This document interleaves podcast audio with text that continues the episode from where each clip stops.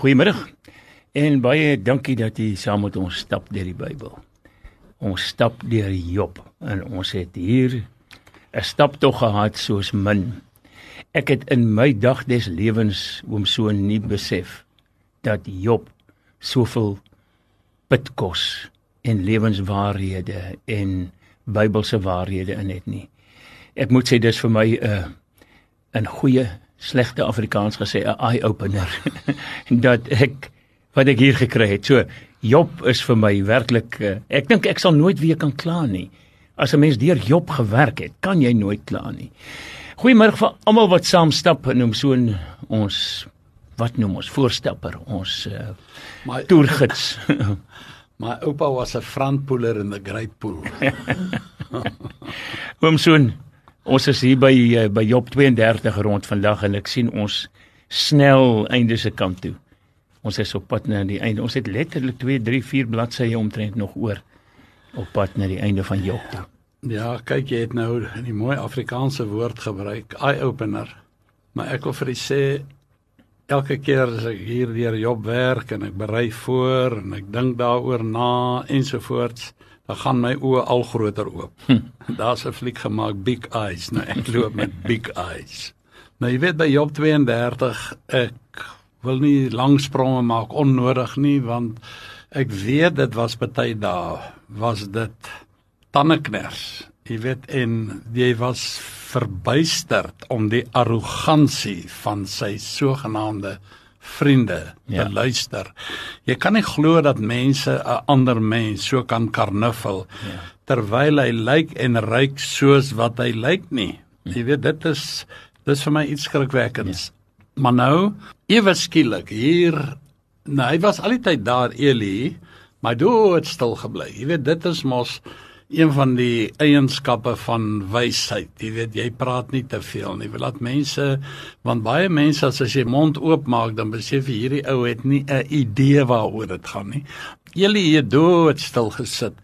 Maar hoorie, toe hy praat is dit asof hy, jy weet, soos wat jy perd sy stang in sy bek ruk, was dit asof hy hierdie mense tot stilstand ruk.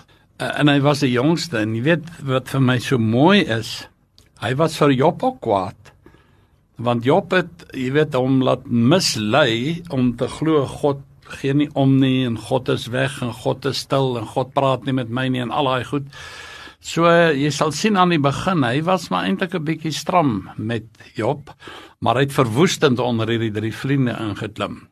Nou, jy weet as jy mens nou kyk, hierdie uh Eli was die instrument in die hand van die Here om die stukkies van sy stikkende lewe, Job se stikkende lewe weer aan mekaar te kom sit.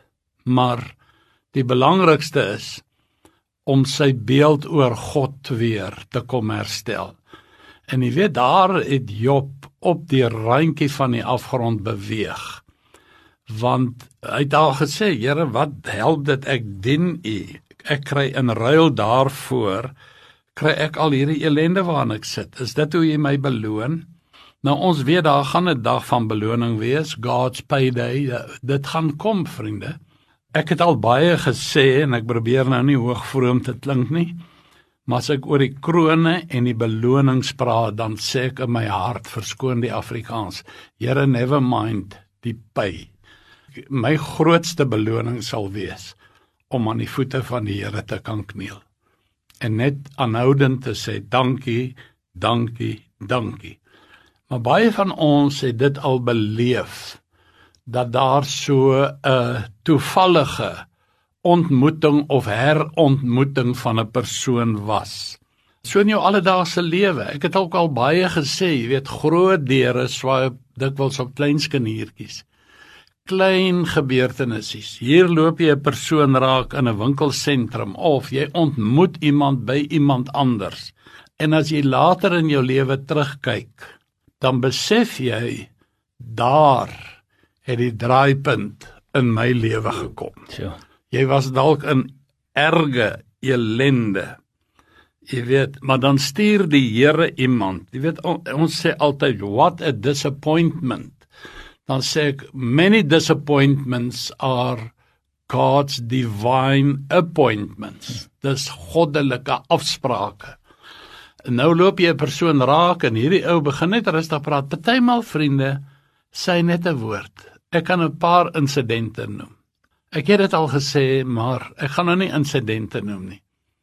Maar ek het al gesê, jy weet daar is goeters oor my lewe wat die Here deur my kon doen. Nie dat ek dink ek was iets of is iemand nie, maar vir my is die mees uitstaande die kere wat God baie duidelik met my gepraat het en vir my iets gesê het.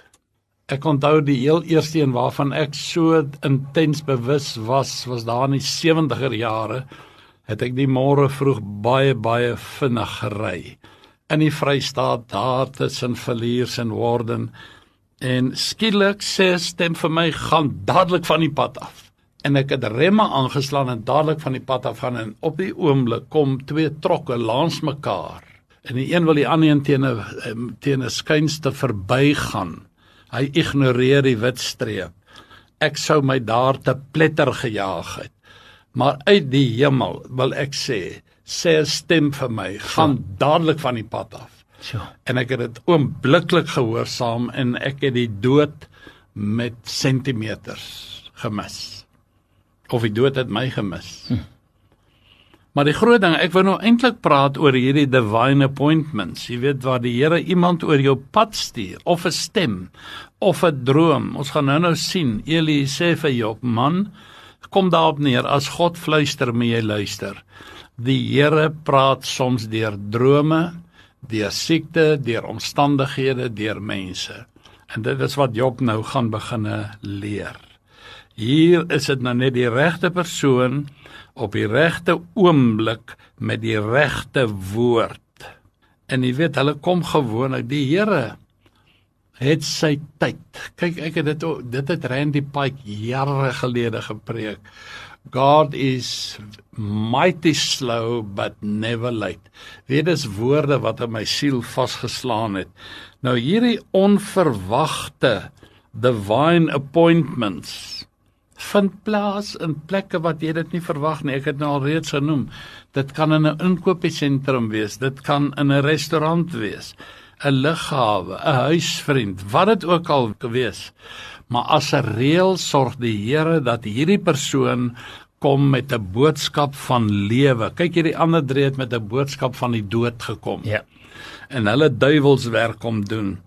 Nou Ons kan almal van so 'n geleentheid getuig, vriende, dat die Here op die regte oomblik, op die regte tyd vir jou iemand stuur. Wees net oop, jy weet, dis soos wat jy op Tygerberg 104 met inskakel op die radio. Net so met jy geestelik ingeskakel bly om die stem van die Here deur 'n persoon te hoor wat vir jou advies kom gee. Nou donker wolke. Skielik kan jy weet, die donker wolke is is besig om op te klaar. Jy weet ek het verkeerd gefokus. En jy weet dit was Job se probleem. Hy het op sy probleme gefokus. Here kyk hoe lyk ek. In plaas van nou ek sê dit is maklik om te sê in plaas van dat hy how great thou art is dit te sing het. As ek die skepping bewonder, hoe groot is God. Maar in elk geval dit is nou maar ongelukkig dat ons is almal daartoe geneig om maar so 'n bietjie dan jy weet die die natuur rondom ons te vergeet. Nou terug by die realiteit. Hierdie was nie 'n visioen of stemme of wat nie. Dit is 'n doodgewone jong man wat so oordentlik is. Hy vra vir Job: "Oom, sal u toelaat dat ek met jou praat? Ek het 'n boodskap vir jou." En sy naam was Elihu. Nou Hy gaan nou vir Job die regte woord gee op die regte tyd en God bring hierdie man oor Job se lewe om 'n draaipunt te bewerk. Jy weet in 'n ander rigting in te slaan. Hy sou later sou hy hom begin help. Hy het eers 'n paar verkeerde gedagtes wat by Job was, het hy eers uitgeklaar. Maar later sou hy kom en hy herstel God se beeld in Job se lewe. Hy tel die stukkies op. Laat God weer vir Job God kan wees. En nie sy probleme nie. Jy weet die lewe kan soms verwarrend wees. Soms is daar stukkies wat net nie weer in mekaar wil pas nie. Jy probeer maar, jy weet jy kan nie. Dis asof jy te diep seer gekry het of wat die probleem ook al mag wees.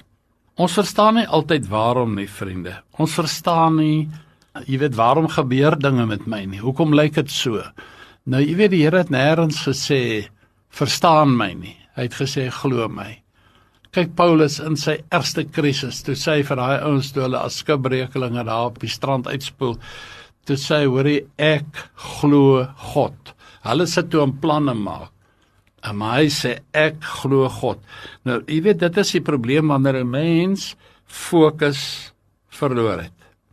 Maar kom ons kyk net vinnig eers na Eli hier. Skielik is daar 'n nuwe stem.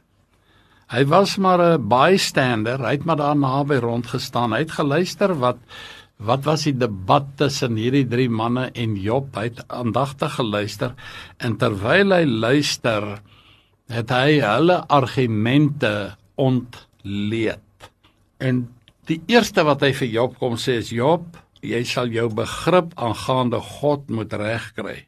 Elifas, Bildad en Sofar het jou geheel en al gefaal. Aan die einde gaan God hulle bestraf, maar nie vir Eli nie. Gaan dit sien as ons hier aan die einde van die boek kom. Het hy Eli eintlik aangeprys, maar hierdie drie, die Here het hulle 'n paar warm klappe gegee. Maar wie wat sê mooiste? Ons sal later daarby uitkom. I don't want to jump the gun. Maar die Here het die lot van Job verander toe hy vir daai drie vriende begin bid het. Sjoe. Toe haal hy sy oë van hulle af mm. en hy tree vir hulle in en hy gaan bring 'n offer vir hulle. En hy vergewe hulle. Sjoe. En toe sy herstel gekom. Jy weet Job gaan vir Elie nie eers probeer weerspreek nie want ek glo hierdie jong man het met soveel goddelike autoriteit gepraat dat jy jy moet stil bly. Ek dink nou, ek weet nie hoe om dink ek nou daaraan nie. Baie jare terug is 'n persoon, is 'n baie welof man en uh hy is 'n paar jaar my senior en hy het sommer net sy vrou wat vir jare by hom gestaan het. Ek wil hom maar 'n lelike woord gebruik al weggesmy. En hy bly toe met 'n ander vrou. Toe kan aankom my wil hallo hallo te sê hoor hierso. Ek kom nie kuier nie. Ek wil jou in die naam van die Here kom bestraf en hy staan op. Ek sê sit. Hy sê ek kan nie sit nie want jy kom met die autoriteit van God na my toe. So. Ek noem dit maar net. Jy weet ek ek weet nie hoekom ek nou daaraan gedink nie. Ek sal dit altyd onthou. Maar in elk geval kom ons aan aan met die verhaal hier. Jy weet Job was nou stil. Hy het geluister na Eli. Hy het nie weer probeer antwoorde teruggee nie. En die eerste dinge wat Eli begin aanspreek is nommer 1, hoor hier Job, God is nie stil nie. Hoofstuk 33. Dan hoofstuk 34, God is nie onregverdig nie. Hoofstuk 35, God is nie traak my nie agtig. En dan hoofstuk 36 en 37, God is nie kragteloos nie. God is die almagtige. Dis die kom ons sê maar pilare waaraan hy ja, dis 'n goeie uitdrukking waarmee hy na Job toe aankom. Dis die goeters wat jy in jou kop sal moet regkry. En jy weet elkeen van hierdie waarhede is nodig om 'n regte godsbeeld in ons harte te hê. Ons moet dit aanvaar. God is nie stil nie. Ek het reeds genoem na uh na Randy Pike wat gesê het God is mighty slow but never late. God is nie onregverdig nie, hy sê traak my nie agtig nie en so voort. Nou voordat Eli sy gesprekke begin, stel hy hom eers voor aan Job en sy vriende. Hy sê wie hy is, maar dan hoor jy ook nogal sterk emosies in sy stem. Jy weet hy was kwaad. Want hy het nou gesit en luister en hy hoor hierdie kom ons noem dit nou maar nonsens wat hierdie mense hier sit en praat. Ek lees vir Job 32. Toe het die drie manne opgehou om Job te antwoord omdat hy in sy eie oë regverdig was. Dit het niks met selfregverdiging te doen. Job het net gesê sit die bewyse op die tafel. Jy weet hierdie goed wat julle my van beskuldig is uit die lug uitgegryp. En die toren van Elihu, die seun van Baragiel, die besit uit die geslag van Ram het ontvlam teen Job het sy toren ontvlam omdat hy homself regverdig beskou het voor God. Sy toren het ook ontvlam teen sy drie vriende omdat hulle geen antwoord gevind het nie en Job veroordeel het. Maar Eli het op Job gewag met sy woorde omdat hy hulle ouer is as hy. Maar toe Eli sien dat daar geen antwoord was in die mond van die drie manne nie, het sy toren ontvlam. Jy weet hoe word die die ouetjie, hy's nou 'n jonger man, maar omdat hy die waarheid het, vriende, ek sê dit altyd. Die waarheid is soos 'n leeu. Jy moet hom net losmaak. Hy sorg vir homself. Bewaar die ouens wat liegstories gepraat het en hulle kom in daai leeu se pad, dan verpletter waarheid hulle. Nou ja, nommer 1 Eli, ek het reeds gesê, was maar net 'n gewone bystander. Hy sê vir Job sommer dadelik, jy weet God is nie stil nie. Hy nie onregverdig nie, hy nie draak my nie agtig nie en so voort. Nou ons het nou gekyk na die emosie in sy stem. Hy's kwaad. Eli was vir albei partye kwaad. Vir die drie vriende, sogenaamde vriende en dan ook vir Job omdat Job 'n selfregverdigende houding begin inneem het. En dis verkeerd. Al kyk Paulus het ook gesê daar in 1 Korintiërs 4. Ek is my van geen ding bewus nie. Maar dit het nie hy het nie daardeur bedoel kyk ek is sondeloos nie. Daar's geen mens op aarde wat sondeloos is nie. Net Jesus in die hemel was op hierdie aarde sondeloos. Maar hy is ook kwaad vir Elifas en Bildad en Sofar omdat hulle so 'n skewe beeld van God vir Job kom voorhou het. As ons nou gaan lees in Job 32 vanaf vers 6, ek kry dit vir u. Hy sê en Eli, die seun van Baragiel die besit, het begin en gesê ek is jonk en u is hoog bejaard. Daarom sal ek beskroomd en het gevrees om my kennis aan u mee te deel. Jy weet hy kom nie met filosofie nie, maar met kennis. Ek het gesê laat die dae spreek en die veelheid van jare wysheid ek ene gee maar dit is die gees in die mens en die asem van die almagtige wat hulle verstandig maak. Nou hierdie dui op die Heilige Gees. En dan lees ons verder. Hy sê nie die bejaardes is wys nie en nie die oues verstaan wat reg is nie. Daarom sê ek, luister na my. Ek wil ook my kennis meedeel. Julle het nou julle slim praatjies kom praat. Ek weet nie in watter skool hy was nie of in watter kweekskool of waar was hy 'n predikant of wat ook al, maak ook nie saak nie, maar hy praat nou regtig sens. Hulle is ryper in ouderdom. Dit behoort mos, jy weet, die grysheid van die wysheid. Ek het meer wysheid van julle verwag, sê hy op 'n mooi manier. Maar nou voel Eli hier gedwonge om te praat en sake reg te stel. Hy pleit dat hulle na hom sal luister. Ware wysheid is 'n gawe van God. Jy leer dit nie, jy ontvang dit van God. Die Here sê in Jakobus 1 vers 5: As iemand wysheid kortkom, laat hom dit van God bid om dit te gee sonder om dit te verwyd. En dan lees ek daar in Spreuke 13 vir u net 'n paar verse. Spreuke 13 vanaf vers 13. Wie die woord verag, moet dit ongelde. Maar hy wat die gebod vrees, ontvang vergelding. Die onderrig van die wyse is 'n fontein van die lewe om die strikke van die dood te ontwyk. En dan sê 'n goeie verstand verskaf guns, maar die weg van die ontroues is hard. Elke skrandere handel met kennis maar die dwaas strooi sotheid rond. So. En dit is wat hulle besig was om te doen nou al vir dae. 'n Goddelose boodskapper val in die ongeluk, maar 'n betroubare boodskapper is 'n gerusstelling. Armoede en skande is vir hom wat die rug tug verwerp, maar hy wat die teregwysing in ag neem, word geëer. En dit is nou maar ongelukkig so vriende. Daar's sekere mense jy kan nie waag om hulle tereg te wys nie. Dan sal hulle vir ewig vir jou kwaad. Nou hier kom Eli en hy het nou tot op hierdie punt dat hy geswyg en uit respek vir die ouer manne en hy het hulle maar eers te laat praat en jy weet ek praat van monddiarree. Jy weet dit spoel en dit praat en dit is net nonsens. Die manne is ryper in ouderdom. Hulle is mos dit moet mos nou eintlik van saamsprekend wees dat hulle wysheid sal openbaar, maar Eli sê ek het aandagtig geluister. Ek dink nie julle kan Job weer lê nie. Nie een van julle het sy vrae beantwoord nie as jy hierdie gedeeltes nou gaan lees. Hy sê hulle was te besig om hulle ek noem dit nou maar in my woorde, hulle gewere te laai nadat hulle gepraat het. Jy weet, hulle sê goeters en as Job antwoord, hulle luister. Jy kry maar sulke mense.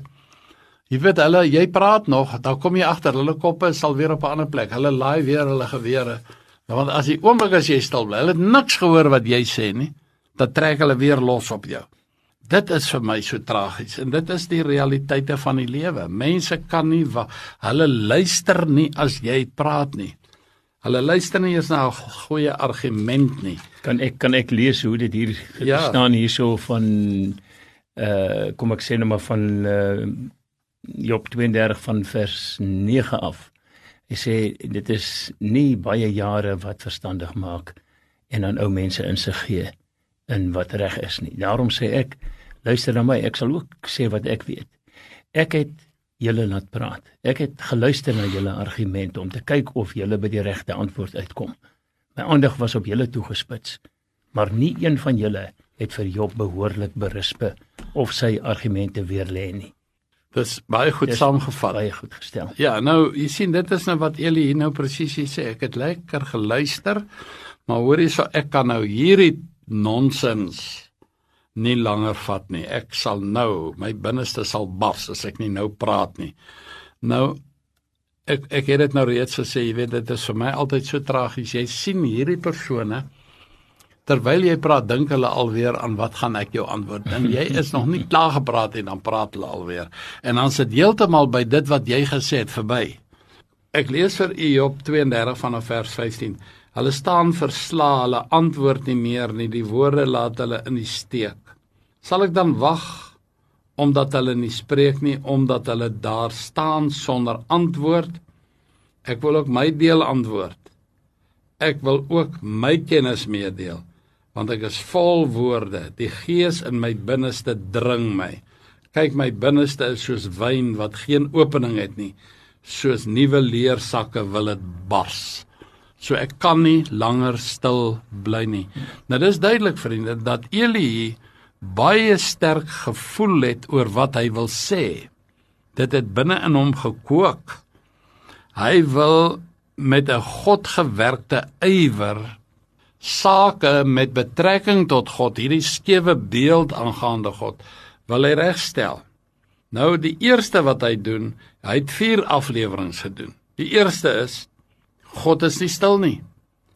Job het gesê God antwoord nie en die Here praat nie meer met hom nie. Eli sê God het gepraat. Hy sê Job se lyding is God se praat. God is in beheer. Kyk hoe lyk jy? Dis God in beheer. Ek meen as die Here nie die Satan toegelaat het nie, sou hy nie so gelyk het nie. Maar God is in beheer en dit moet ons maar ook vir onsself sê. God maak nie foute nie. Elke teleurstelling is God se bestelling. En hy gaan ons nie daar uithaal nie. Hy gaan saam met ons daardeur. Ek dink nou maar daaraan Dawid het gesê met my God spring ek oor 'n muur. Met God aan my kant loop ek 'n bende storm. Maar nou in elk geval God is nie stil nie. Kyk hoe lyk jy? Hy praat juis deur lyding. Vriende, dis vir ons ou koppies net te veel. Waar is God? Jy weet, Jare gelede, dis op baie jare gelede. Daar dit was in Lincolnstraat op die hoek van Lincolnstraat en nog 'n straat. Het 'n pragtige jong seun, hy het nou bietjie vinnig gery en hy het nie behoorlik by die stopstraat gestop nie en hy het reg voor 'n kar ingery en hy sou ongeluk en hy lê toe daar sy nek is gebreek en hy het, was verlam van sy nek af onder toe. Ek het op die ongeluk afgekom. So. Ek het na die ek weet nie of die hospitaal nog bestaan nie, die Conradie Hospitaal. Ek het agter hulle aangery, hy daar gelê en die ouers wou weet, waarom het God dit toegelaat? Hy het dit nie verdien nie. Hoe sal ons weet, vriende? Jy weet ek hier lê 'n pragtige jong seun van 16, 17 jaar oud nek gebreek. Ons verstaan nie die goed nie. Ek wil nou nie afdwaal nie en ek wil nie antwoorde soek nie want ek het nie antwoorde nie. Maar die eerste is vra Eli ewe bedagsaam of hy met Job mag praat. Hy vra die toestemming. En weet jy, dit is nogal 'n baie belangrike ding in geestelike werk. As jy met iemand wil praat oor geestelike sy geestelike lewe of wat, moet jy sy toestemming vra. Wil ek mag ek met jou praat oor die ewigheid? Mag ek met jou praat oor sekerheid van saligheid? Mag ek met jou praat oor goddelike genesing of oor die wederkoms van die Here? Wat dit ook al is. En dan beloof hy om eerlik en nederig en bedagsaam te wees. Die tweede is, jy weet as 'n ou vir my sê, "Ja, jong, praat tog maar." Dan sê ek nee, ek gaan nie praat nie. Want jou hartsgesindheid is nie reg nie. Baie kom ook dan na aangejaag by my. O, hulle het dit nou baie afgeneem met ek by sê want ek wys mense net eenvoudig weg. Nee, maar hulle dan sleep hulle kind om te na in dan nee, maar jy moet nou die duiwel in hierdie kind bestraf en sê ek nee, maar hoorie so, is jy tevrede met die duiwel in jou lewe? Maar niks wat jou uit te waai nie, sê ek nee, okay, jy's nog nie reg nie. Jy hou nog van die duiwel se geselskap ek kan niks rond doen nie. As hulle nie met trane begeer, o God, ek begeer verlossing nie, mors jy jou asem. So eenvoudig is dit. Die tweede is Eli begin dit wat Job gesê het. Hy analiseer elke woord wat Job geuiter het.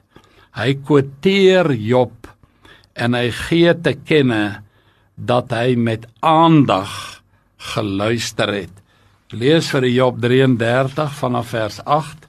Daar sê sekerlik iets oor my voor my ore gesê. Ek het die geluid van die woorde gehoor. Rein is ek sonder oortreding, suiwer is ek. Daar's geen skuld in my nie. Kyk, hy soek aanleidinge vir vyandskap teen my. Hy hou my vir 'n vyand. Hy dis nou Job wat sê. Dis God wat nou so oor my voel. Hy hy beskou my as 'n vyand. Nou vriende, my bede vir u is mag u God as 'n jou beste vriend ervaar. Baie dankie oom Soon. Dankie vir die saamgesels en die saamstap. Volgende week, DV, dan ons terug.